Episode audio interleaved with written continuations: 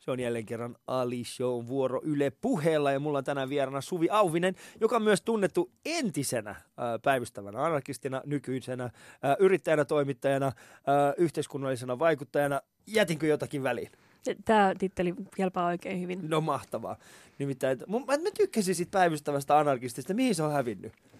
Mä päätin tänä keväänä aika pitkän pohdinnan jälkeen, että, että tämä titteli saa riittää nyt. Mä oon olen neljä vuotta esiintynyt päivystävän anarkistina. Se alkoi niin kuin hyvänä vitsinä. Joku, joku jossain baarikeskustelussa varmaan sanoi mua päivystäväksi anarkistiksi. Joo. Ja mä ajattelin, että tämä on hyvä. Että tätä, tätä meidän keskustelu kaipaa tällä hetkellä. Niin. Mutta musta tuntuu, että se projekti on tullut tiensä päähän. Se on Kuka on sen. nyt uusi päivystävä anarkisti? Onko mä, mä heitin pallon ilmaan. Mä sanoin, Joo. että mä toivon, että joku, joku tähän tarttuu, että mun päivystysvuoro päättyy tähän. Mä oon anarkisti kyllä edelleen, Joo. mutta mun mielestä on jonkun muun vuoro seuraavaksi päivystää koska mä en myöskään halua, että anarkismi henkilöityy yhtään kehenkään, mm. Ei muuhun eikä kehenkään muuhun. Niin, no sitä no, sanotaan, että siinä vaiheessa kun anarkismi henkilöityy johonkin, sit, sitähän se ei ole anarkismia niin. ollenkaan, niin. sehän on vaan, se on vaan henkilöbrändi sitten niin. sen jälkeen.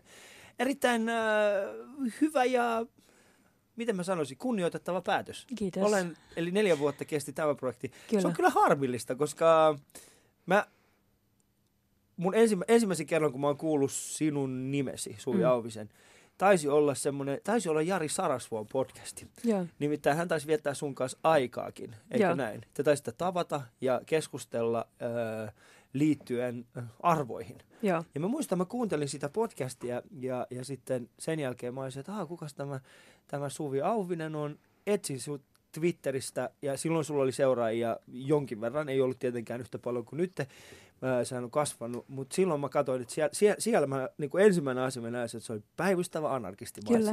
Tämä on, tää on se, mitä mun pitää seurata. Ja, joten siinä mielessä se vähän. Mutta mut mä tosiaan siis ensimmäisen kerran kuulin sinusta siis Sarasvuon podcasti. Haluatko kertoa, mitä siellä tapaamisessa tapahtui? Kun mä, se jäi vähän ehkä mulle epäselväksi siinä Sarasvuon ö, omassa podcastissa.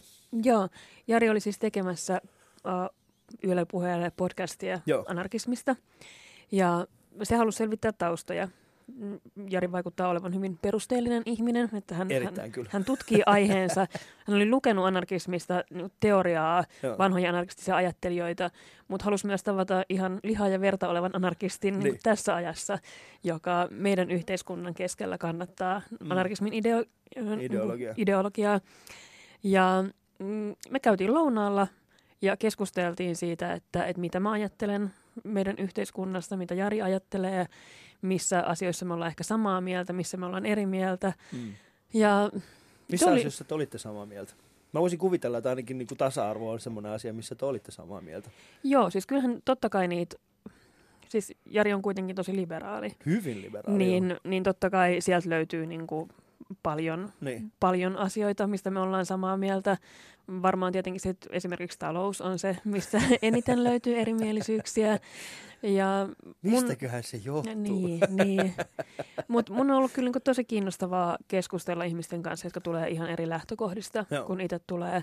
Koska totta kai siinä saa myös omaan ajatteluun aina sellaista peiliä, että, että minkä takia mä ajattelen näin. Mm. Onko teillä oikeasti perusteita vai ajattelenko mä näin vaan, koska, koska mulle on sanottu, että tämä on nyt esimerkiksi tämä sun ideologia? Se on, se on erittäin hyvä ö, lähtökohta kaikille mm. keskustelulle. Öm, viime, viime sanotaan näin, että sosiaalisen median kasvaessa, niin meillä on tullut sellainen käsitys ja kuvitelma siitä, että kanssakäynti, keskustelu on sitä, että mä kirjoitan sinulle jotain ja sitten sä kirjoitat minulle jotain ja sitten me käydään ja sitten mä vast, kirjoitan sinulle vastineen siitä ja yritän saada sinut ymmärtämään, että sä oot väärässä. Mm. Ja sinä taas vastavuoroisesti yrität tehdä samaa minulle. Ja se on hyvin se, se, se on hyvin, miten mä sanoisin, se, se on aika lapsellista. Se, se keskustelun taso menee välillä hyvin lapselliseksi. Jokainen pystyy allekirjoittamaan, jokainen meistä on tema, minä ensisijaisesti, niin kuin etunenässä on sitä tehnyt.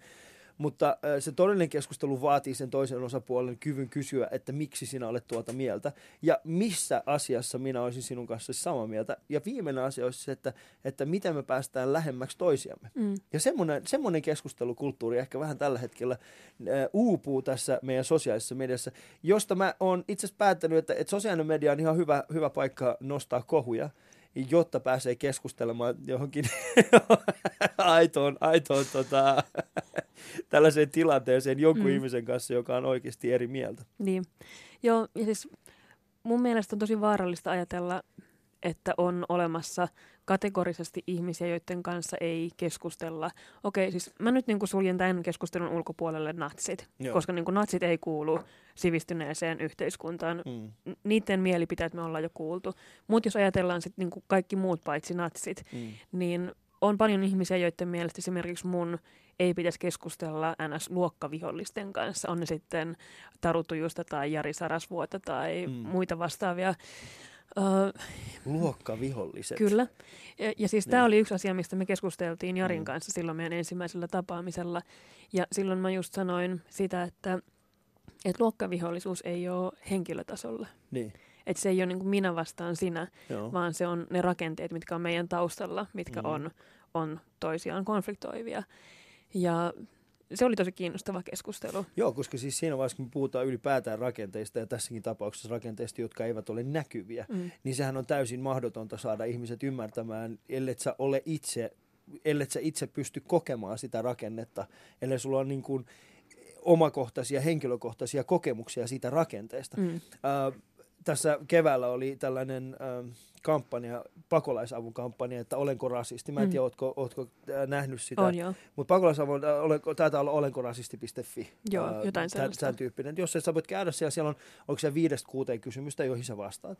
Ja mun on, mun on hyvin vaikea äh, puhua hyvää siitä kampanjasta. Ja mä ymmärrän sen, että siinä taustalla on äh, hieno ajatus siitä, että äh, ihmiset, ihmiset voisivat käydä, äh, ihmiset, jotka kokee, että okei, mi, mihin, mihin mä sijoitun nykyisessä keskustelumaailmassa. He kokee, niin kuin he löytää semmoisen turvallisen paikan, missä he voivat äh, käydä sitä, niin kuin, missä he voivat saada, saada ehkä kysymykselle niin kuin ihan nopean vastauksen, ei täyttää kattavaa vastausta, vaan nopean vastauksen, niin että olenko, ol, onko mulla rasistisia ajatuksia.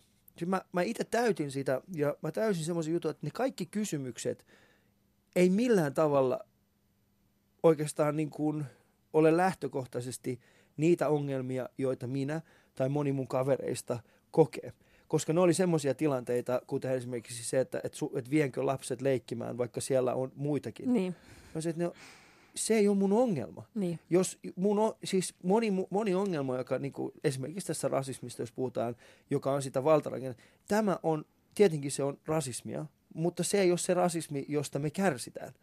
Se ei ole, jos joku ihminen ei tuo lastaan sinne mm. Samalle hiekkalaatikolle minun lapseni kanssa, niin se ei ole asia, josta mä kärsin. Mä kärsin siitä, ja mun lapsi kärsi enemmän siitä, että hänen isänsä joutuu hakemaan 150 eri työpaikkaa, koska niin. Hänen nimensä on tietyn tyyppinen. Ja, ja nämä on semmoisia asioita, mitkä esimerkiksi siellä ei taas tullut esiin. Ja, ja sitten kun keskustellaan tällaisista, tällaisista, tällaisista aiheista, missä se valtarakenne on, on siinä keskiössä, niin sitten ihmiset ei pysty käsittelemään niitä, mm. Koska ne ei ole konkreettisia. Niin, ja mä luulen, että mä en ole tähän kampanjan itse tutustunut. Mä en ole esimerkiksi tehnyt sitä testiä, koska tiedän, että totta kai... niin Koska olet rasisti- rasisti. Kos, kos, joo, joo, siis totta kai, totta kai on. Niin. Mä oon, mä oon valkoinen, niin kuin mulla on Niin. tietty asema sitä kautta. Öö, mä oon siis niin no, voin Tää on kertoa, tosi- voin on kertoa tosi hieno. sivujuonteen. Tämä on tosi hienoa. Mä voin kuvitella, että tämä niinku, nimenomaan tämä pätkä, minkä sanoit, päätyy joo. internetin syövän, ei Suvi Aavin on rasisti, ja sitten Kyllä. soittaa tätä uudestaan. Kyllä, anta, antaa mennä vaan. Koska mähän on itse asiassa ihan supervalkoinen. Mm. Mulla tota, mm, olin joskus silmälääkärissä, Joo. sillä että ne laittoi semmoiset suurennustipat mun silmiin. Joo. Sitten silmälääkäri katsoo mun sit se on sillä että, Aa, että sä oot värjännyt sun hiukset. Sitten mä sanoin, että en, että miten niin. Sulla on albinon silmäpohja, että niissä ei ollenkaan pigmenttiä. Sä okei, okay. mulla on tosi herkät silmät auringolle, Joo. mutta, mutta tämä oli ensimmäinen kerta, kun mä saan kuulla olevani ilmeisesti niin pigmentiltäni albiino. Okay. Mutta tällä piiloalbiino, eli I'm super white. se on niinku, Joo, Damn, tästä, tästä valkoisemmaksi etuoikeutettuja ei, ei niin paljon pääse. päästä. Niin, niin. mutta, mutta niin, siis tämähän menee niin kuin tosi helposti, tosi vaikeaksi tämä keskustelu, että kun Mm. musta tuntuu, että se on sitä, että valkoiset yrittää selittää valkoisille, mm. että mitä se rasismi on, tai että mitä on kulttuurinen omiminen. Joo. Ja musta se on myös niin kuin tärkeä keskustelu käydä, koska niin kuin kyllähän se on meille ihan tosi paljon vaikeampi tajuta, että mikä tämä mikä tää juttu tässä on, ja niin kuin, että, että mikä kaikki meidän pitää ottaa huomioon. Mm. Ja se, mikä tekee tästä keskustelusta vielä astetta vaikeamman, on se, että me joskus unohdetaan, että ihmisillä on myöskin omassa elämässään paljon ongelmia. Ja sitten kun nostetaan tällaisia asioita, kuten esimerkiksi kulttuurien omiminen, niin se kulttuurien omiminen ei nyt ole joka ikisen ihmisen niin kuin se, se suurin ongelma siinä, siinä, siinä arjessa. Mutta kun siihen liitetään semmoinen asia, että hei, nyt kun tuossa TV-ohjelmassa on tollasta, niin kun tämä halutaankin siirtää pois, niin, he, niin niin luonnollisesti se vastareaktio silloin on siis se, että mitä ihmettä, enkö mä enää saa tehdä yhtikäs mm. mitään. Koska se, se niin kuin kulttuurin omiminen itsessään, se on, aika, se, on, se on hyvin vaikea konsepti käsittää, jos ei sinulla ole omakohtaista kokemusta siitä. Mm. Tästä mä muistan, mä aikoinaan puhunut äh, yksi, no ehkä siis yksi sellainen ihminen, joka on eniten vaikuttanut, niin kuin, tai yksi niistä ihmisistä, jotka on eniten vaikuttanut mun, mun äh, ajattelumaailmaan niin kuin sananvapauden puolesta on ollut semmoinen kaveri kuin Antti Aho, hän oli aikoinaan Trainingshousein myyntijohtaja, ja me keskusteltiin hänen kanssaan sananvapauden, että et, et ei olemassa, hän, hän oli sitä mieltä, että ei ole olemassa mitään rajoituksia. Ja ja mä keskustelin hänen, me niin kuin pidettiin hyvin, pohdittiin oikeasti hyvin syvällisesti sitä, että missä menee se raja ja missä on hänen rajansa. Ja hän oli vahvasti se mieltä, että, että sellaista ei ole. Sitten tuli semmoinen, äh, semmoinen hetki, jolloin Aku Hirviniemi hyppäsi, äh, hän hyppäsi siis Suomen lipun päälle TV, TV, TV-lähetyksessä. Mm. Ja me puhuttiin siis sananvapauden rajoista, ilmaisuvapauden rajoista, ja ainoa asia, josta niin kuin, jo, jota hän ei pystynyt hyväksymään, oli siis se, että hypätään niin kuin Suomen lipun päälle. Ja vastaavahan tapahtuu. Mm. Tässä niin kuin, äh, no esimerkiksi nyt kulttuurin omiminen on hyvin vahvasti ollut esillä. Mm. Äh, ja se, että Mannerheim oli musta näyttelijä, sehän oli monille ihmisille hyvin vaikea asia käsittää. Miksi mm. se on? Niin nyt tämä toimii tismalleen samalla tavalla. Ja nyt, mä en tiedä kuunteleeko esimerkiksi Armaan tätä lähetystä, mutta ystävä hyvä, tajua jo.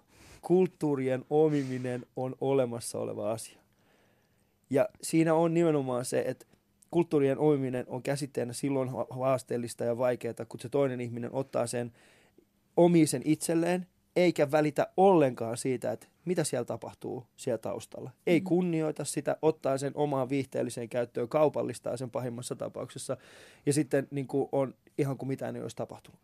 Joo, siis musta tuntuu, että tämä kaikki palautuu siihen yleiseen etuoikeuskeskusteluun, mm. mikä on tietenkin myös tosi vaikeaa, koska ihmiset kuulee sanan etuoikeus, ne kavahtaa takajaloille ja on sillä, että ei mulla ole mitään etuoikeuksia, Juuri mullakin on vaikeaa välillä. Joo. Ja sitten ne ei tajua sitä, että että totta kai meillä on suurimmalla osalla mm. jossain suhteessa jotain etuoikeuksia, mutta se ei ole mikään syytös, vaan se mm. on sitä, että, että meidän täytyy tajuta, että mitkä on ne meidän etuoikeudet ja käyttää niitä yhteiseen hyvään. Joo, Et silloin, silloin kun mm. mä oon valkoinen, ku, no, suht keskiluokkainen jo tässä mm. vaiheessa, korkeasti koulutettu suomalainen nainen, Joo. niin totta kai mulla on niin tietty liuta etuoikeuksia. Sulla on tietty liuta ja, ja mä tunnistan mun omat etuoikeudet. Niin. Ja, ja, ja siis kun mä ymmärrän siis sen, että se käytännössä se suurin syy, minkä takia mä oon täällä, mm. on nimenomaan se, että mut on etuoikeutettu sillä, siinä mielessä, että mä oon tämän näköinen ja mun suomen kieli on tarpeeksi hyvä. Mm. Moni ihminen, joka on tämän näköinen ja niiden suomen kieli ei ole näin hyvä. Mä itse asiassa joskus on lavallakin sanonut, että mä oon, mä oon just sen värinen, että mulla on vielä tarpeeksi oikeuksia.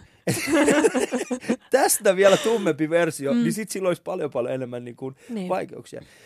ja osittain tässä on se, että, että mä en tiedä miten sä koet sen, mutta mulla mulla on välillä semmoinen fiilis itselläni, että, että suomen kieli ei ole kielellisesti tarpeeksi laaja, jotta me voidaan käydä sitä keskustelua, mikä tulee käytännössä ulkomaan. Tämä keskustelu, mitä me käydään parhaillaan, niin sehän ei ole sehän ei ole ominaista suomalaista keskustelua, vaan se tulee, se tulee pääosin ää, esimerkiksi Amerikasta, mm. afroamerikkalaisesta kulttuurista, siellä olevista, niin kuin, ää, siellä, siellä olevista, miksi sitä sanotaan, niin kuin, ei nyt älyköistä, mutta siis mm. korkeakoulutusta, että tämä keskustelu on hyvin akateemista siellä, ja sitten kun me luetaan käytännössä niitä englanninkielisiä tekstejä, ja sitten pyritään keskustelemaan niistä samoista asioista suomeksi, ja sitten siinä tuleekin se, se, se ristiriita. Eli, eli vaikka meillä on tietty näkemys ää, ja tietty suunta niihin samoihin, samoihin asioihin, niin, niin silti on tosi vaikea keskustella niistä, koska niin kun ne ihmiset, josta, jotka keskustelee Jenkeissä näistä asioista, niiden lähtökohta on täysin erilainen kuin meidän. On, ja siis niin kuin toi ei pelkästään se, että, että meillä ei riitä kieli, vaan myös se, että, että vaikka rakenteet on samanlaisia, mm. niin ne niin kuin rakenteet ei kuitenkaan ole täysin identtisiä. Just ne on näin. samanlaisia, mutta Joo. ne ei ole niin kuin suoraan kopioitavissa silleen, kuin, että, että samanlainen, mitenköhän mä muotoilen tämän, siis samanlainen sorto, mitä Mm. esimerkiksi, esimerkiksi mustat kokee Jenkeissä. Joo. Totta kai se samalla rakenne leikkaa läpi tänne, Mm. mutta suomalainen yhteiskunta on kuitenkin sen verran erilainen, että meillä ei esimerkiksi ole vahvasti eriytyneitä asuinalueita ihan hirveästi. Ei, mikä taas on Jenkeissä. poliisiväkivalta. Niin.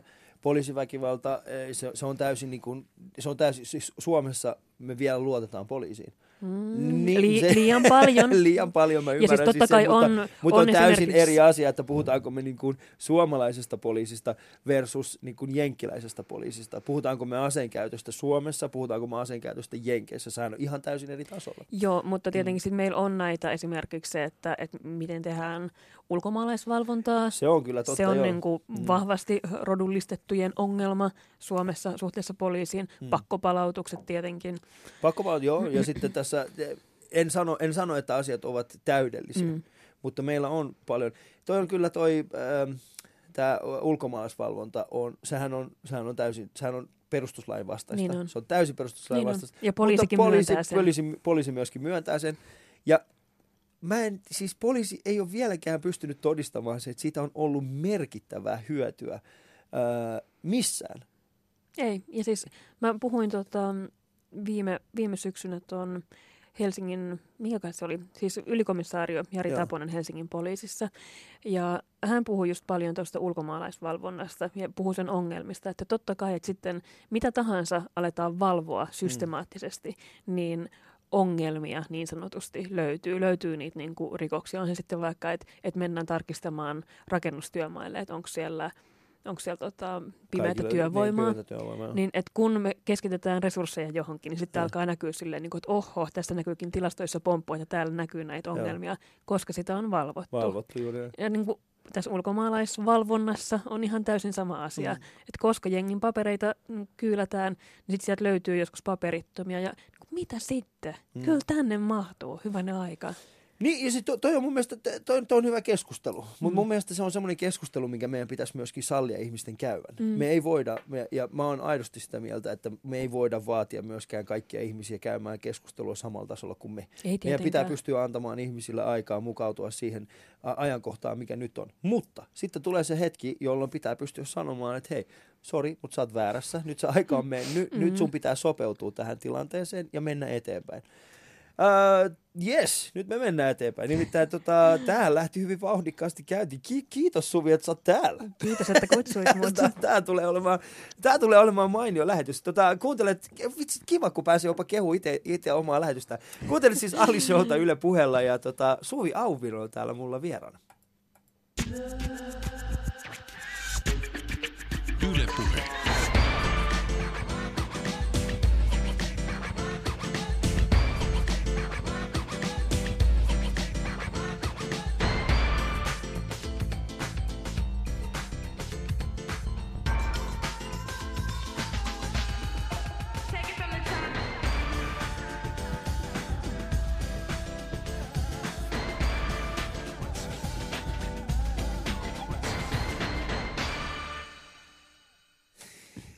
Yes, Suvi Auvinen. Mutta hei, me ollaan nyt keskusteltu, äh, keskusteltu siitä, kuka sä oot nyt, niin mikä se arvo sulla on. Mutta mi- mikä on, mikä on kaiken lähtökohta? Mistä sä oot, mi- mihin sä oot syntynyt? Mihin mä oon Missä, niin, syntynyt? missä sä oot syntynyt? Mä oon syntynyt Lahdessa. Lahesta. No Joo. Huomaatko, olen opetellut D sinne, No no niin. ollakseni yleiskielinen. No, mutta sehän on erittäin hieno asia. Joo. Uh, tuun duunariperheestä. Mun molemmat vanhemmat on demareita, mutta aika sille vasemmalle kallellaan olevia demareita. Mulle on lapsena laulettu työväenlauluja. Okay. Olen sieltä, sieltä ominut tämän ajatteluni varmaan tosi pitkälti. Mulle on ollut aina selkeää, että, että kenen puolella me oltiin sisällissodassa. Joo. Aha, okei. Okay. Ja kenen puolelle te olitte? Me oltiin punaisten puolella, puolella. kyllä. Toi sisällissota on nyt tänä vuonna ollut enemmän esillä kuin mitä mä olisin ikinä, mitä mä oon ikinä edes niin kuin, koko siinä aika, mä oon asunut kohta 30 vuotta Suomessa, mm. Niin en, en 30 vuoden aikana, niin en ole, se, se, määrä, niin kuin nytkin vaikuttaa siis siltä, että, että mitä ihmettä, onko tässä niin kuin tapahtunut jotain tällaista. Yksi hienoimpia, mitä mä, mit, mitä, mitä mä seurasin, oli siis tämä Helsingin Sanomien päiväkirja, Joo. että mitä jokaisena päivänä kävi. Niin se oli ihan, se oli mieletön. Se oli mieltä avaava. Ja se, mikä mua harmitti kaikista eniten, oli se, että mä täysin, että, että nyt aikuisiellä mä vasta saan tietää tästä sisällissodasta. Tai mi- mikä se nyt on se sota, millä, Mm. millä nimellä kukin Sisällissotahan haluaa. se on. Ei se siitä muuksi muutu. Mikä se oli, punaiset vastaan? Mit, mitäs kaikki niitä nimityksiä sille on? En, en mä muista, että Niin. niin. mitä kaikkea, kaikkea näitä on. Ainakaan mulle ei koulussa opetettu, että se oli Just sisällissota. näin. Et koulussa, mi, mitä sä opit siitä koulussa? En muista enää edes, mutta mä muistan silloin jo protestoineeni voimakkaasti sitä vastaan, että meille opetetaan väärää termiä ja että meille ei, ei kerrota sitä koko totuutta. Mikä se termi oli, mitä sulla mä Oliko se muista. vapaussota? Varmaan se oli vapaussota. Koska mä, niin kun, mä muistan siis sen, että ainoa, äh, mun ainoa lähestyminen tähän aiheeseen oli käytännössä täällä Pohjan tähden alla mm. Elokuva. Et se me katsottiin historian tunnilla. Mutta siinäkin me keskityttiin pääosin siis siihen, että tässä on talonpojat ja tässä on porvarit. joo. Et se me, se, se me niinku, sen, sen ym, eron mä ymmärsin. Mutta käytännössä muuta en, en muista, että oltaisiin niinku käyty. Sitten oli jotain niinku tällaisia kuvia, missä oli Tampere. että Mikä, mikä tämä on tämä kuva, missä tämä eräs nai, eräällä naisella on ne panosvyöt Joo, mukana. Joo. yrittää viedä. Niin tällaisia, mutta mut muuta en. Oletko iloinen siitä, että siitä opetettiin liian vähän vai harmissas? Mitä, kumpa, Tietenkin, sun- tietenkin harmissa, niin totta kai siis mä oon taas kuullut mun vanhempien kertovan mm, tarinoita mun isovanhemmista, jotka Joo. on ollut lapsia sisällissodan aikaan. Ja se, mitä mä oon sieltä kuullut, on sitä just, että, että mun äidin äiti on juossut metsään valkoisia pakoon ja, ja sitten sitä niin kuin on siellä jahdattu ja muuta vastaavaa superahdistavaa. Joo. No hyvin ahdistavaa. Ja joo. siis mun isän puolelta taas on ollut isosetiä, on ollut vankileireillä, osa on, osa on sitten menehtyneetkin sitä kautta. Ja totta kai musta tuntui tosi oudolta, että me ei puhuttu siitä, ei puhuttu että siitä, mitä, niin. oli, mitä oli ne niin kuin ihmiskohtelot siellä taustalla. Mm. Ja nyt mun mielestä tänä vuonna on tosi hyvin tuotu, tuotu esiin sitä niin kuin ihmisen kokemusta siellä Niin. taustalla. Että ei enää puhuta vaan siitä, että just niin kuin talonpojat vastaan porvarit, Niin. niin. koska se ei ollut se, niin Se kuin, ollut miten se ihmiset pointti. sen koki. Niin, niin. Se oli ihan täysin erilaista kuitenkin. Oli, siis se oli. Ja siis, kokeminen. että et mä oon, oon kasvanut Lahdessa, siellä oli Hennalan vankileirit. Joo. Öm, Mä oon itse asiassa kotoisin tota, alueelta, joka oli Metsäkangas, ja siellä oli Kärpäsen koulu. Mä oon käynyt alasteni Kärpäsen koulussa, ja, ja mulle selvisi vasta myöhemmin, että tämä alue on saanut nimensä siitä, että sinne dumpattiin punavankien ruumiita niin, että siellä oli hirveästi kärpäsiä. Kärpäsiä. Ja sitten olitte siellä koulussa. Joo, No ehkä se on ihan hyvä, että kerrottu sitä, sitä tarinaa Joo. teille. joo, Olisit siellä niinku, isi, isi, isi, mä menen tuolle hiekkalaatikolle. Meillä ei ole hiekkalaatikkoa rakas. niin, Aa, niin, älä kaiva liian syvälle. niin. Mutta et, et, Mm. musta tuntuu, että mä tuun, tuun jotenkin niin tosi silleen, olen paljasjalkainen lahtelainen, niin olen, mm. Olen perinyt ehkä tämän ajattelun. Minä vuonna sä oot syntynyt? 84, 84, okei. Okay. joo. Ja, tota, ja missä vaiheessa muutit Lahdesta pois? Vai olit se niinku, kasvoit siellä koko... Kasvoin, mä muutin 18-vuotiaana Turkuun opiskelemaan. Mitä sä menit sinne opiskelemaan? Mä menin opiskelemaan nukketeatteria Turun taideakatemiaan. Mulla on siis, mun koulutus on teatterin puolelta. Mä oon valmistunut teatterikorkeasta 2011 teatteripedagogiksi. Siis nukketeatteria. Kyllä. Mi- nyt on pakko oikeasti kysyä, mikä, mikä sai sinut hakemaan nukketeatterin parin? Oliko siellä jotain taustalla? Uh, mä oon siis tota, on harrastanut teatteria tosi Joo. pienestä pitäen. Mun vanhemmat aina, mulla on mua kymmenen vuotta vanhempi sisko, ja mun vanhemmat on aina opettanut meille, että, että he joutu tekemään tosi paljon töitä tosi nuoresta, Mm. joten, joten he on tehnyt paljon töitä sen eteen, jotta me voitaisiin tehdä mitä me ikinä halutaan. Toi on se, mitä mä sanon mun lapsille koko Joo, ajan. Joo. mä oon oikeasti Niin. sanonut niille, mä oon joutunut tekemään 13-vuotias lähtien. niin, niin. niin kato, sit, tässä saattaa olla tulos, onneksi olkoon vaan. No ei, ei mua haittaisi No niin, mutta siis mun vanhemmat on aina niin kannustanut mua siihen, että et oo kuka oot, tee mitä haluat, että älä mieti sitä, että et Mm. miten se nähdään, että mikä olisi jotenkin fiksua vaikka. Joo. Ää, mä oon sitten, oon harrastanut teatteria ja koin, että se on mulle tosi ominaista. Ja Turussa oli sitten tällainen erikoisempi, erikoisempi teatterikoulu. Mun sisko oli itse asiassa käynyt samaa koulua aikaisemmin, joten mä olin nähnyt tosi laadukasta eurooppalaista nukketeatteria ja esineteatteria. Okay. jo niin kuin aika, aika nuorena. Ja mä ymmärsin, että se on muutakin kuin sitä, että heilutaan käsinuken kanssa, Niin. vaan että se on, se on oikeasti niin kuin vakavasti otettava Se on taiteen muoto. Joo, kyllä. Ja että et se voisi olla jotain niin kuin erikoista, mikä mua kiinnostaa. Mä hain sinne, päädyin sinne opiskelemaan. Oliko monta hakea? Joo, joo, joo. Siis kyllä se oli, oli tosi suosittu koulutusohjelma. Sitä ei enää ole yllättäen. Okay. koska hyvänen aika, kuka kouluttaa Nukkete- nukketeatterin kandeja. Niin. Mutta olen tosi kiitollinen, että sain käydä sen. Oli tosi kiva olla neljä vuotta taideopiskelija. Joo. Sitten sen jälkeen mä olin, olin pari vuotta duunissa siellä taideakatemialla, tein opettajan ja tuottajan duuneja ja sitten sen jälkeen hain maisterikoulutuksia tuohon teatterikorkeaan.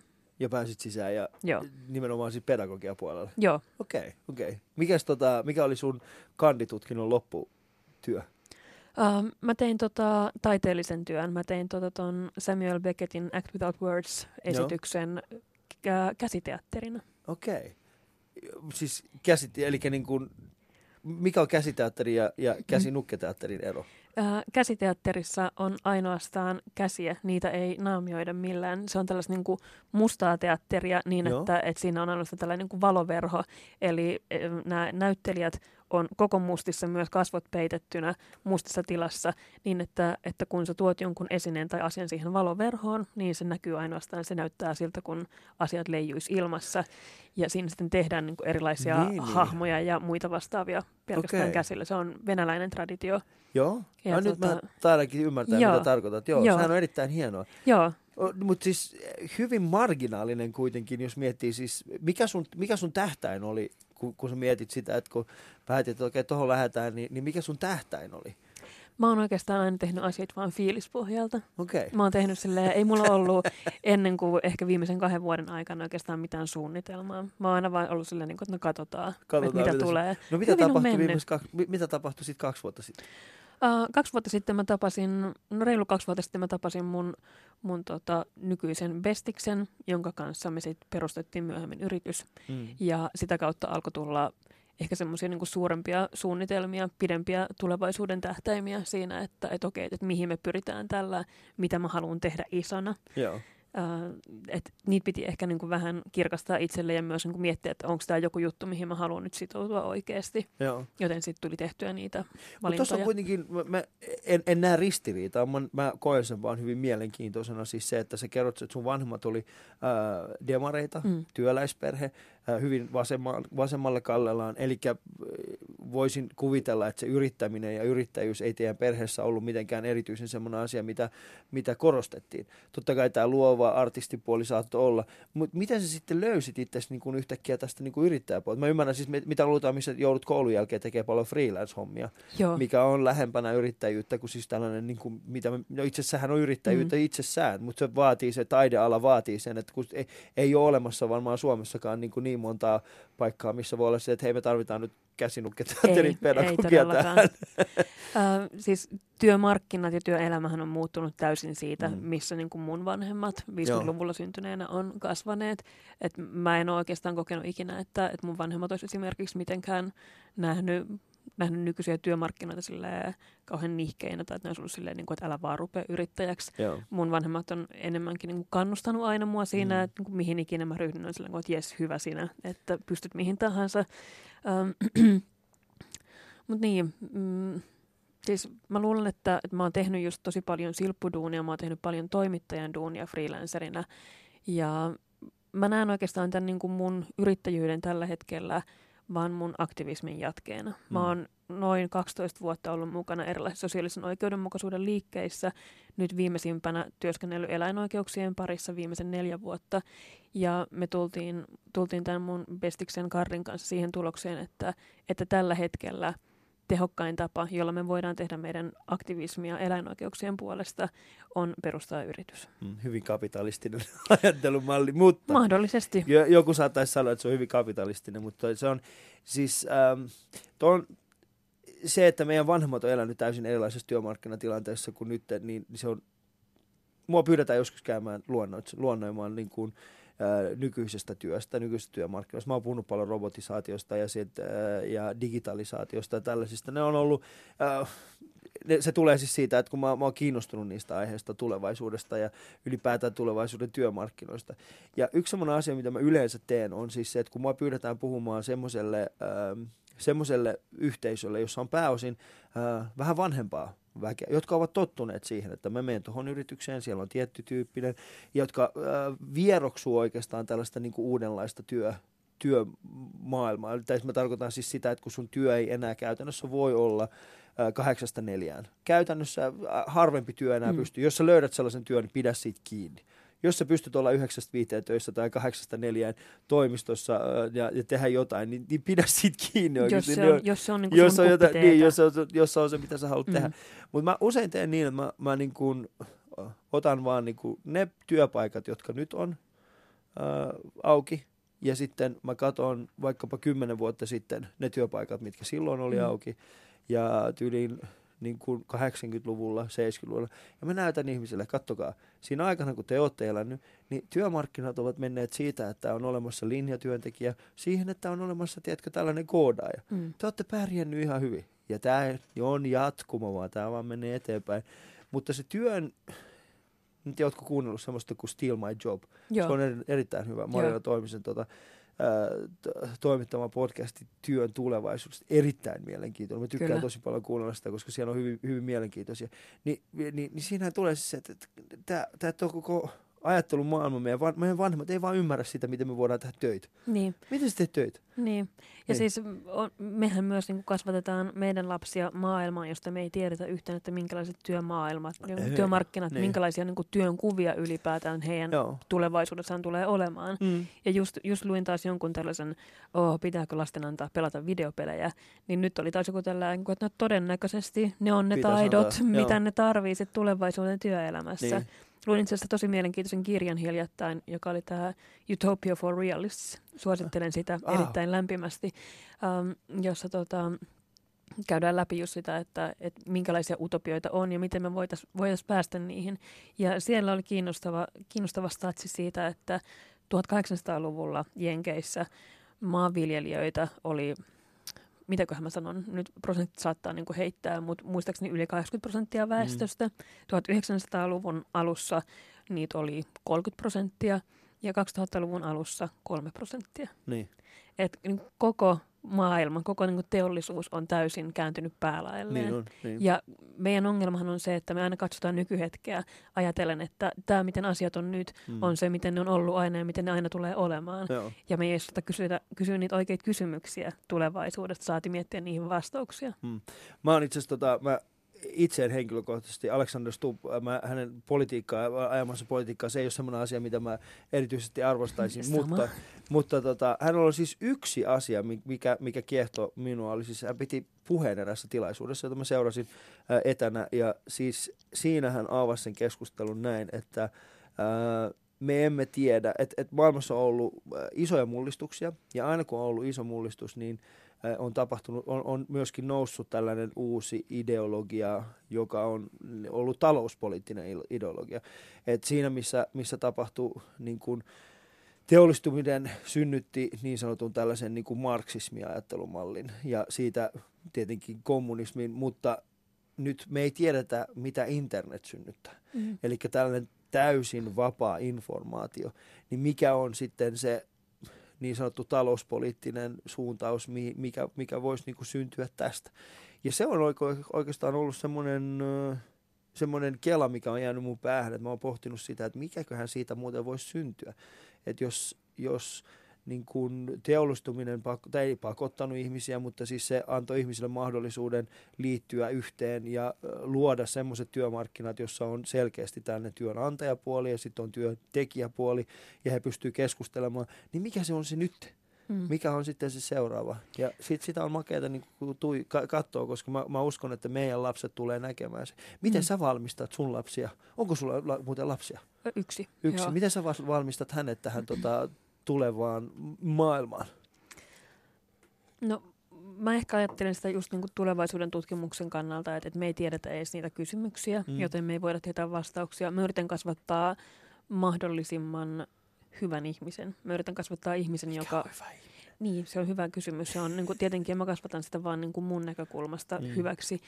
Ö, mulle on tärkeää opettaa lapselle tunnetaitoja. Joo. Mulle on tärkeää opettaa lapselle empatiaa.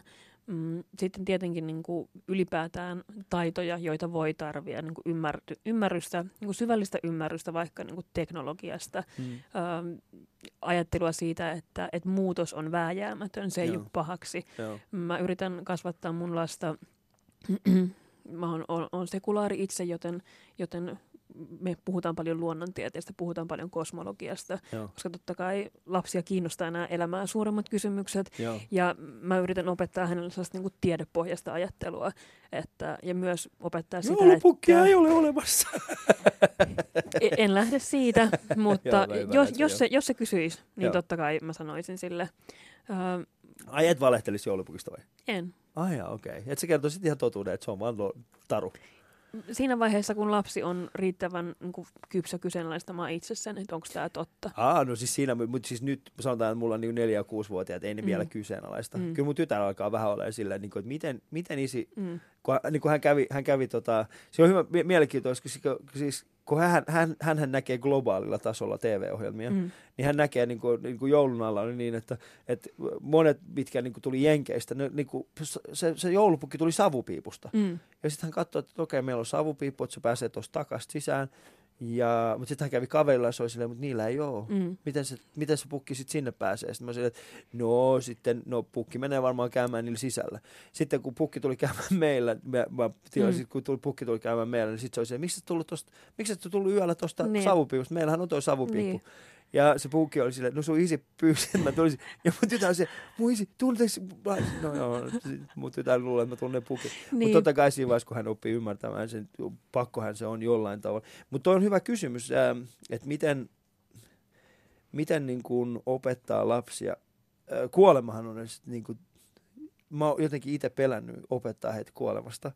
Tai ylipäätään siis se, että he, mut se on ihan, he tietää sen jo. Mm, siis mun lapsi kysyi tosi pienenä, varmaan kolmevuotiaana, ensimmäisiä kertoja siitä, että, että mitä tapahtuu sitten, kun, sit, kun me kuollaan. Mm. Ja mä ymmärsin siinä tilanteessa tosi hyvin sen, että minkä takia jotkut niin kuin, turvautuu uskontoon, koska se on Mm. hirveän niin kuin, lohdullinen selitys tosi antaa hyvä, lapselle. Mutta mä selitin elämänkiertokulun, Joo. että, että elämä ei ole vaan sinussa ja minussa, vaan elämä on kaikki tämä meidän ympärillä. Ja Mm. se elämä jatkuu niin Joo. kuin sun ja mun persoonan yli.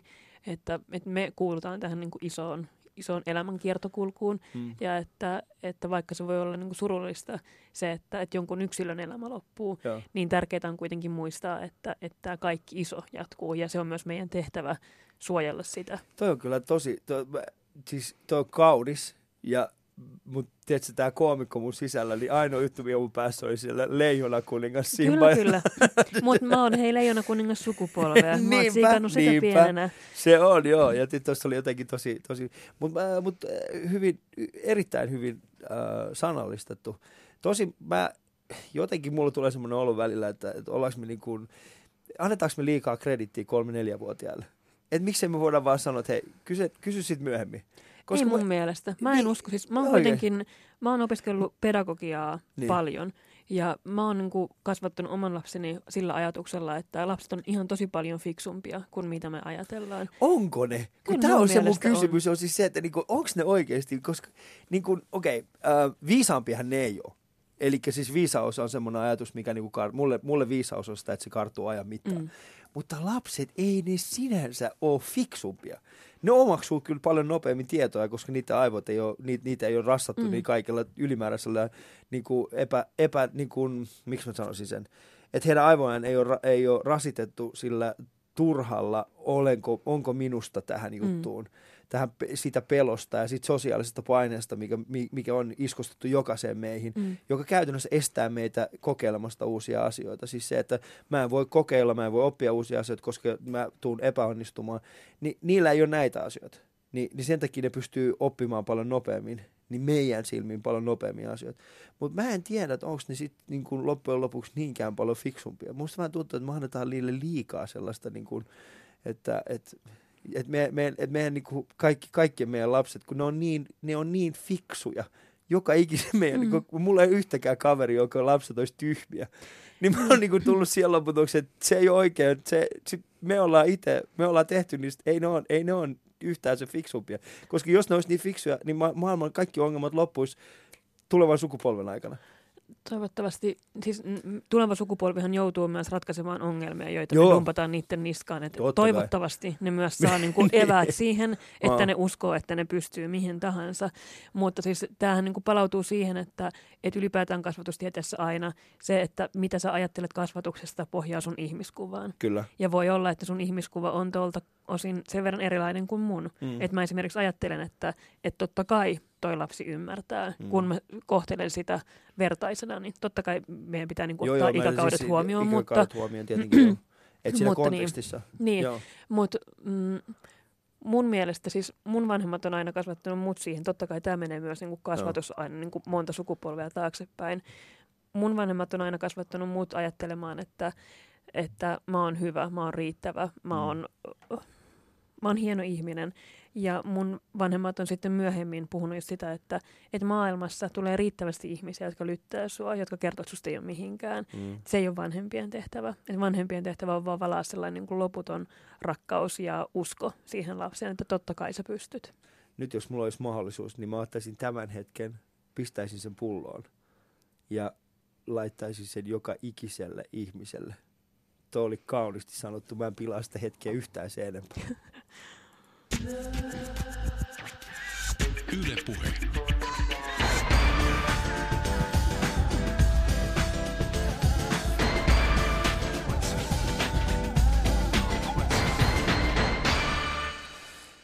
Oletko tyytyväinen siellä, missä oot nyt Suvi? Olen. Eli jos sä saisit, jos sä saisit jotain vaihtaa, niin mikä se olisi? Mä, mä meditoin paljon. Mä Mm. ajattelen, että, että on oikeastaan, pitää totta kai ihmisellä olla haaveita ja unelmia, jotain mihin kurkottaa, mutta, mutta mä en oikeastaan usko enää siihen, että, että mun pitäisi tässä hetkessä kaivata jotain muuta Mm. kuin missä mä oon. Mä oon tosi tyytyväinen siihen, missä mä oon nyt. Oot sä oikeesti? Koska siis älä, mä, mä en halua, mä en halua niin olla epäkunnioitava sua kohtaan, mutta ää, to- toi on hyvin vaikea. Tota, siis, siis, mitä sä sanoit juuri äsken, sitä on hyvin vaikea nykyisessä kontekstissa kenenkään niin kuin hyväksyä tollasenaan. Niin mä kaipaan vähän enemmän todistusta tuosta sun, sun, koska mä ymmärrän, se on, se on kauniisti sanottu, mm. Mutta miten se käytännössä tapahtuu? Miten se käytännössä niin kuin oot, oot niin kuin tyytyväinen siihen, mitä sulla on? Mm, Niin, siis ehkä tämä on niinku elämän filosofiaa taas. Niin. Mm, Mutta jos otetaan se elämänfilosofia pois, mm. niin pystytkö oikeasti sanomaan mulle, että sä oot joka ikinen, no ei nyt ihan, tää nyt ihan Ei typerä, kukaan, niin, ei ei, tää on ihan typerä sanoa niin kuin, niin kuin Niin. näin, mutta, mutta siis pystytkö oikeasti elämään tuon arvon mukaisesti? Kyllä mä väitän, että mä pystyn. Mm. Mä, jos miettii, mitä mä haluaisin vaihtaa, mä voisin tehdä vähän vähemmän töitä. Joo. Mutta, mutta esimerkiksi just joku kysyi vähän aikaa sitten Facebookissa, että, että okei, että jos ei olisi niinku rahasta kiinni, niin mitä haluaisit tehdä sun elämässä? Joo. Mä esimerkiksi uskon, että, että meillä pitäisi olla perustulo, meillä olisi kaikki resurssit siihen, meidän, se on vaan niinku poliittisen tahdon Se puutetta. on poliittisen tahdon että meillä ei, kyllä, ole, joo. meillä ei ole perustuloa.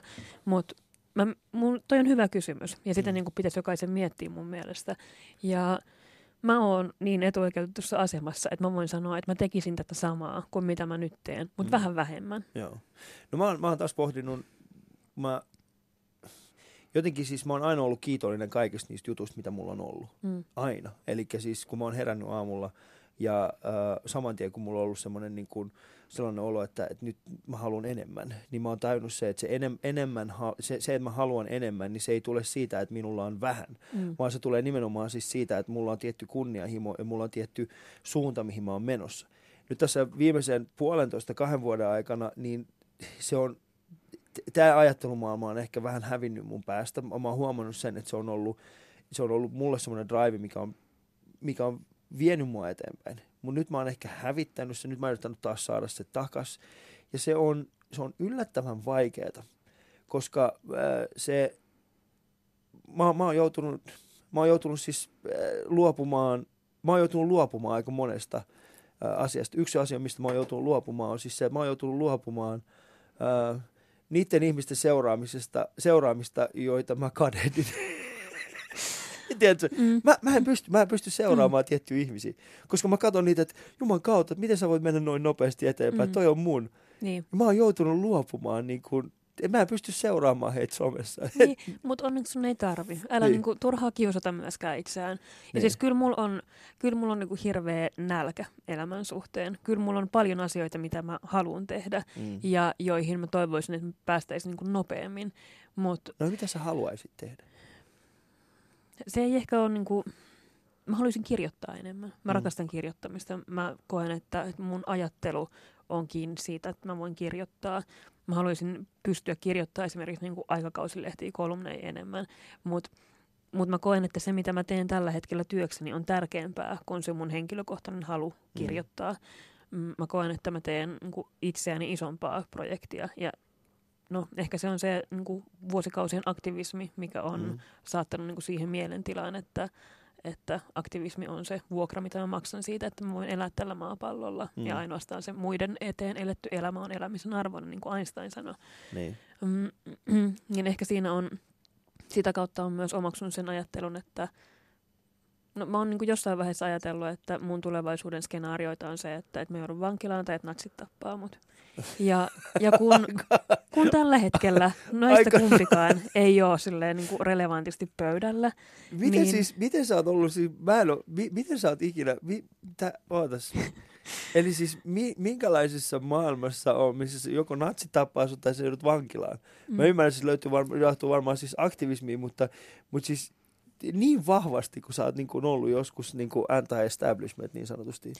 No siis mä oon nähnyt täysin mahdollisena sellaisen yhteiskunnallisen ja poliittisen muutoksen, että mun kannattamat poliittiset ideologiat esimerkiksi nähdään niin vaarallisina, että muut pitää laittaa telkien taakse. Okay. Ja mä oon kuitenkin toiminut aktiivisena antifasistina. Mm. Ähm, tuolla on mun nimiä ja kuvia netti täynnä, Niin on. jossa mua Joo. on laitettu target, mutta tota, mä en, oo, mä en tällä hetkellä näe kumpaakaan näistä niin kuin olemassa olevana uhkana. No mutta se on hyvä Mm. asia. On, on. Joten, joten musta tuntuu, että kun, kun pääs sen ajatuksen yli, että näistä kumpikaan ei ole oikeastaan niin kuin mun Mm. tulevaisuus, niin kaikki sen päälle tuntuu vaan silleen Kaikki sen bonukselta. päälle, kyllä se tuntuu aika lailla bonukselta. Niin. Toi on tota, aika, aika rough. Toi on, mä en, ihan oikeasti mä en odottanut, että sä vastaisit, Mm. vastaisit tolla tavalla siihen. Mun ehkä pahimmat elämäskenaariot on oikeastaan ollut siis se, että mä oon joutunut, mu- mun, mun se niin kuin pahin skenaario on siis se, että mä joutuisin olemaan, ää, että mä joutuisin käytännössä niin kuin elämään valtion tuella Mm. se on mulle siis semmoinen asia, että siihen mä en pysty. Eli mun, mun, mä oon joutunut, siis mä oon, mä oon nostanut opintolainaa, opintotukea, mä, si, si, se, siihen mä vedän sen rajan. Mm. Et sehän, se on semmoinen asia, että sen mä pystyn tekemään, mutta kaikki muu on, on, on sellaista, että en, en. Ja mulla on esimerkiksi niin kun, no, kun tekee, kun tekee taidetta ylipäätään, niin mulla on paljon semmoisia kavereita, jotka hakee apurahaa. Mm. he saa apurahaa ja he tekee sille erittäin isoa juttua. Mutta mulla on taas esimerkiksi se, että mä en pysty ikinä ottaa apurahaa vastaan. Mm. Mut on kerran palkittu, ää, palkittu ja sitten se palkintokin meni niin kuin, no mä koen, että se meni oikeaan osoitteeseen. Niin, Vaikka mä osan siitä, mä käytin itteeni. niin. Niin, tota, niin se on ollut mulle taas. Mutta siis se, että sä oot joskus pelännyt vankilaa tai kuolemaa, se on ollut aika, si, si, siinä on niinku, se on aika rough jo. Joo, ja ei, ehkä se niinku meni myös sen niinku yli, että se olisi enää mitään pelkoa, vaan Mm. se oli silleen, että, että sen joutui jossain vaiheessa hyväksymään, että jos mä teen tällaisia valintoja mun elämässä, niin nämä on ne todennäköiset, ei, sulla ei niinku- välttämättömät, mutta todennäköiset Mut- skenaariot, mitä voi siis- tapahtua. Onko sulle lähetetty ikinä niin semmoista, siis sanotaan, on- ootko, onko, onko se kuoleman pelko tai se tapaamiseksi tulemisen pelko ollut niin konkreettinen, että sä olisit oikeasti joutunut pelkäämään sitä Siis olemme joutunut natseja pakoon juoksemaan kadulla Helsingissä. Helsingissä? Niin, joo, mutta mut onko heillä ollut sillä, että nyt tapetaan toi Auvinen? No, mä oon saanut sen verran tappouhkauksia, Joo. että, ja siis ei ehkä, mä en oikeastaan niin ole pelännyt niitä ihmisiä, jotka lähettää mulle tappouhkauksia. Mä oon Joo. ajatellut, että, että jos sen joku tekee, Mm. niin se ei lähetä mitään tappouhkausta Ei, mulla on vähän sama, joo. Mulla on vähän sama juttu, että se tappouhkauksien saaminen, niin se on, Mutta, mutta mä tiedän olleeni jossain vaiheessa niin persoonan on graatta noiden ihan oikeiden uusnatsien Joo. silmissä, että mä tiedän kuitenkin, että, että ne on tappanut ihmisiä sekä Joo. Suomessa että Ruotsissa, ja mä oisin ollut jossain vaiheessa tosi hyvä kohde. Joo, joo. Ei, siis mä en, en millään tavalla halua niin. Niin. Niin väheksyä sitä, sun, Niin. koska mä, mä ymmärrän siis sen. Se, tämä ei ole semmoinen asia, minkä kanssa haluan leikkiä. Mm. Mä tiedän paljon ihmisiä, jotka ovat saaneet myöskin tappouhkauksia. Mm. Itse olen niiden joukossa, jotka mm. saa niitä... Äh, äh, no, onneksi en viime aikoina ole saanut niin paljon, koska mä oon oppinut, oppinut myöskin suojautumaan. Niin. Mutta, tota, mutta silloin kun on saanut, niin, niin se ei ole kovinkaan, se ei ole, se ei ole millään tavalla sellainen fiilis, mitä haluaisin niin kuin väheksyä keneltäkään. Tai, Ei. tai ylipäätään niin kuin haluaisin kenellekään lisää. niin. Et se on, Ja siis mm, musta tuntuu, että, että mä en oikein tiedä, että, että onko se hyvä, että siihen on siedättynyt. mm. Et nyt kaikki niinku huorettelut ja tappouhkaukset ja raiskausuhkaukset, mitä saa, niin ei ne oikein tunnu missään enää. Mm. Mm. Sitten on vaan sellainen, että ahaa ja blokkaa tyypin.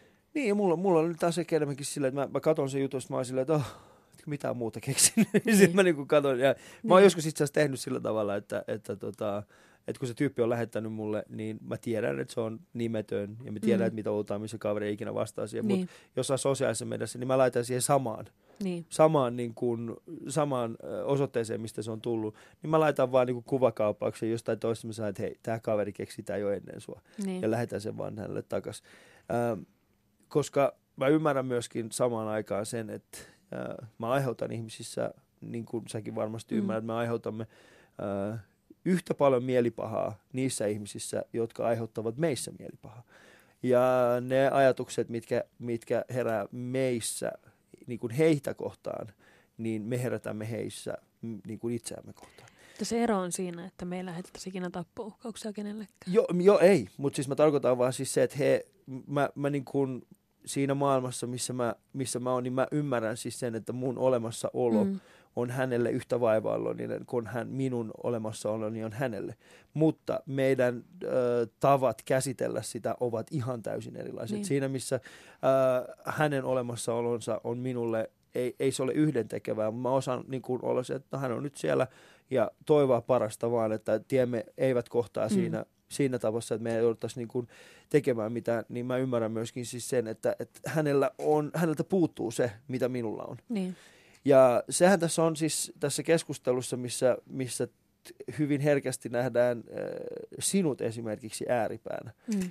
niin sitä mä oon aina, aina halunnut ja sitä haluankin äh, jatkossakin ja tulen aina tekemäänkin äh, kyseenalaistamaan. Et siinä missä, et miten se voi olla kaksi eri ääripäätä, jos toinen ääripää äh, haluaa vain ja ainoastaan rajoittaa kaikkia, mitä Mm. toinen tekee. Ja toinen ääripää onkin semmoinen, niin että ei me ei suostuta tohon. Et silloinhan se ei voi olla kaksi eri ääripäätä, vaan se on, niin kuin, silloin se on vain yksi ääripää. Joo, jota- ja siis ylipäätään se, että, että me nähdään niin kuin ihmisoikeudet ja niiden puolustaminen jotain Mm. jonain ääripäänä, niin totta kai meidän yhteiskunnallinen keskustelu on mennyt täysin sietämättömäksi siinä vaiheessa. Se on, ja se on, se on meidän oma vikamme. Mä koen sen, se on meidän oma vikamme, ja se vika tulee siis siitä, että me se on saimme... liberaalien vika. Ei, ei, vaan se johtuu Suvi siitä, että me, me niin kuin, ö, se, se on meidän kaikkien vika. Se, ja se tulee siis siitä, että me emme antaneet itsellemme tarpeeksi pitkää aikaa totutella tähän uuteen teknologiaan, mitä meillä on, ja tähän sananvapauteen. Siis internetissähän ei ollut mitään vikaa ennen kuin keski-ikäiset tuli sinne. Silloin kun se oli teinien. Silloin kun se oli teiniä, joo. Niin. Silloin kun se oli teiniä ja pelkkää pornoa, se oli Niin, ihan sika niin, niin oli, niin oli. Oli ihan 20 nykyään- vuotta sitten internet ei ollut niin. mitään ongelmia. Ei. Ja sitten sit, sit joku päätti, että hei, mitäs jos me kokeiltaisiin näitä kommentoita, kommenttikesku ke, niin kuin juttuja myöskin näihin näihin Uutisiin. uutisiin. Tyhmin Ja idea se- ikinä. Mutta hei, mä, mä oon aina sanonut, että mä oon valmis maksamaan kovan hinnan sananvapaudesta. Hyvin, hyvin ko- kovia hintoja, koska se, äh, se taas niin, kuin, niin sanottu, se, se, se, se vastapaino on tai san, se, on niin kuin, että mä oon valmis maksamaan erittäin kovan hinnan sananvapaudesta, koska sananvapauden rajoittaminen on vielä vaarallisempi. Mutta siis sananvapaus ei liity mitenkään siihen, että meillä on uutisissa kommentointimahdollisuus. Eihän Ei, sananvapaus ei, tarkoita ei, tietenkin sitä, ei. että joka paikkaan voi tulla möyhäämään. Ei, mutta sit, tässä on myöskin siis se, että, että jos me sanotaan, että älkää kommentoimassa tota, niin silloin se on, mä, mä en halua sanoa kellekään, mitä, mitä kuka saa sanoa missä. Joo, mutta, Mutta mun mielestä se- niitä foorumeita voisi rajoittaa. Ei Ei, niinku, mielestä, ei, ei- ei, ei uutisia tarvitse voida kommentoida. Ei missään tapauksessa. Mun mielestä nimenomaan, mitä enemmän on paikkoja, missä ihmiset voi niinku saada oman paha oloansa ulos, niin sitä parempi. Mutta meidän muiden ei tarvitse olla tietoisia siitä. Mm. Ja tämä on semmoinen asia, mitä mä sanon, minkä takia mä syytä itseämme, on siis se, että me ollaan itse toimittu vastakaiku, että itse asiassa kaiku luota, kaikuna monille semmoisille ääriajatuksille, mitä me, mitä me vastustamme. Eli siinä, missä joku ihminen sanoo jotakin, niin, niin me ollaan jaettu sitä ideologiaa vielä useimmille ihmisille. Niin kuin että kattokaa nyt tätä ideologiaa, kattokaa miten urpo tämä tyyppi on. Mm. Ja, me olla, ja mä oon aidosti siis sitä mieltä, että me ollaan toimittu siinä, eh, me, me tarvitaan uudenlaista me tarvitaan uudenlaista kulttuuria, joka tukee tätä teknologiaa, mitä meillä on, joka antaa meille vapauden sanoa, mitä me halutaan, missä me halutaan, ja se tekee, tehdään vielä niin, että me voidaan tehdä se kuvin sanoin, ää, tai, tai meillä on niin, kuin niin monta eri ää, tapaa myöskin tehdä se, meidän, viedä meidän sanoma ulos. Ähm, tiedätkö mitä, Supi? Meillä, meillä alkaa alkaa loppumaan, ja itse asiassa loppuukin. Ei, ei yllätä. Ei yllätä. Johon tässä on ehditty taklata on- monta aihetta. Joo, ja sitten kun huomasit, että heti kun puhuttiin sananvapaudesta, aika loppu. Kyllä. Siis mikä tarkoittaa siis sitä, että Yle, Yle, rajoittaa. Yle rajoittaa meidän sananvapautta. Kyllä. Mitä muuta voisi olettaakaan?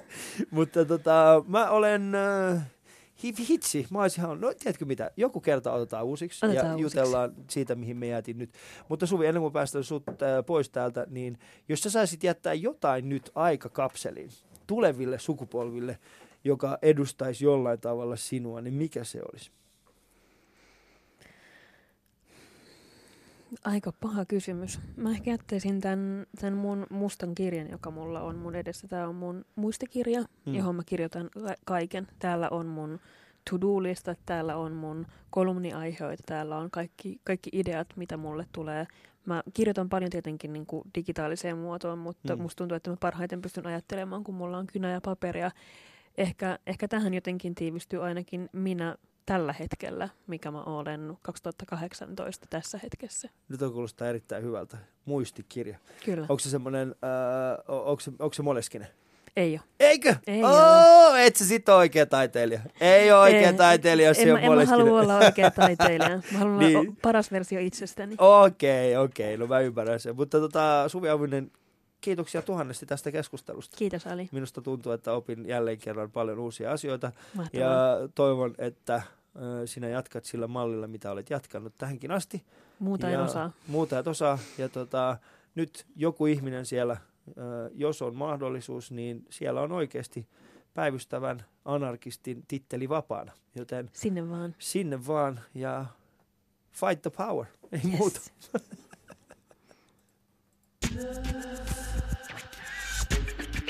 Yle Puhe.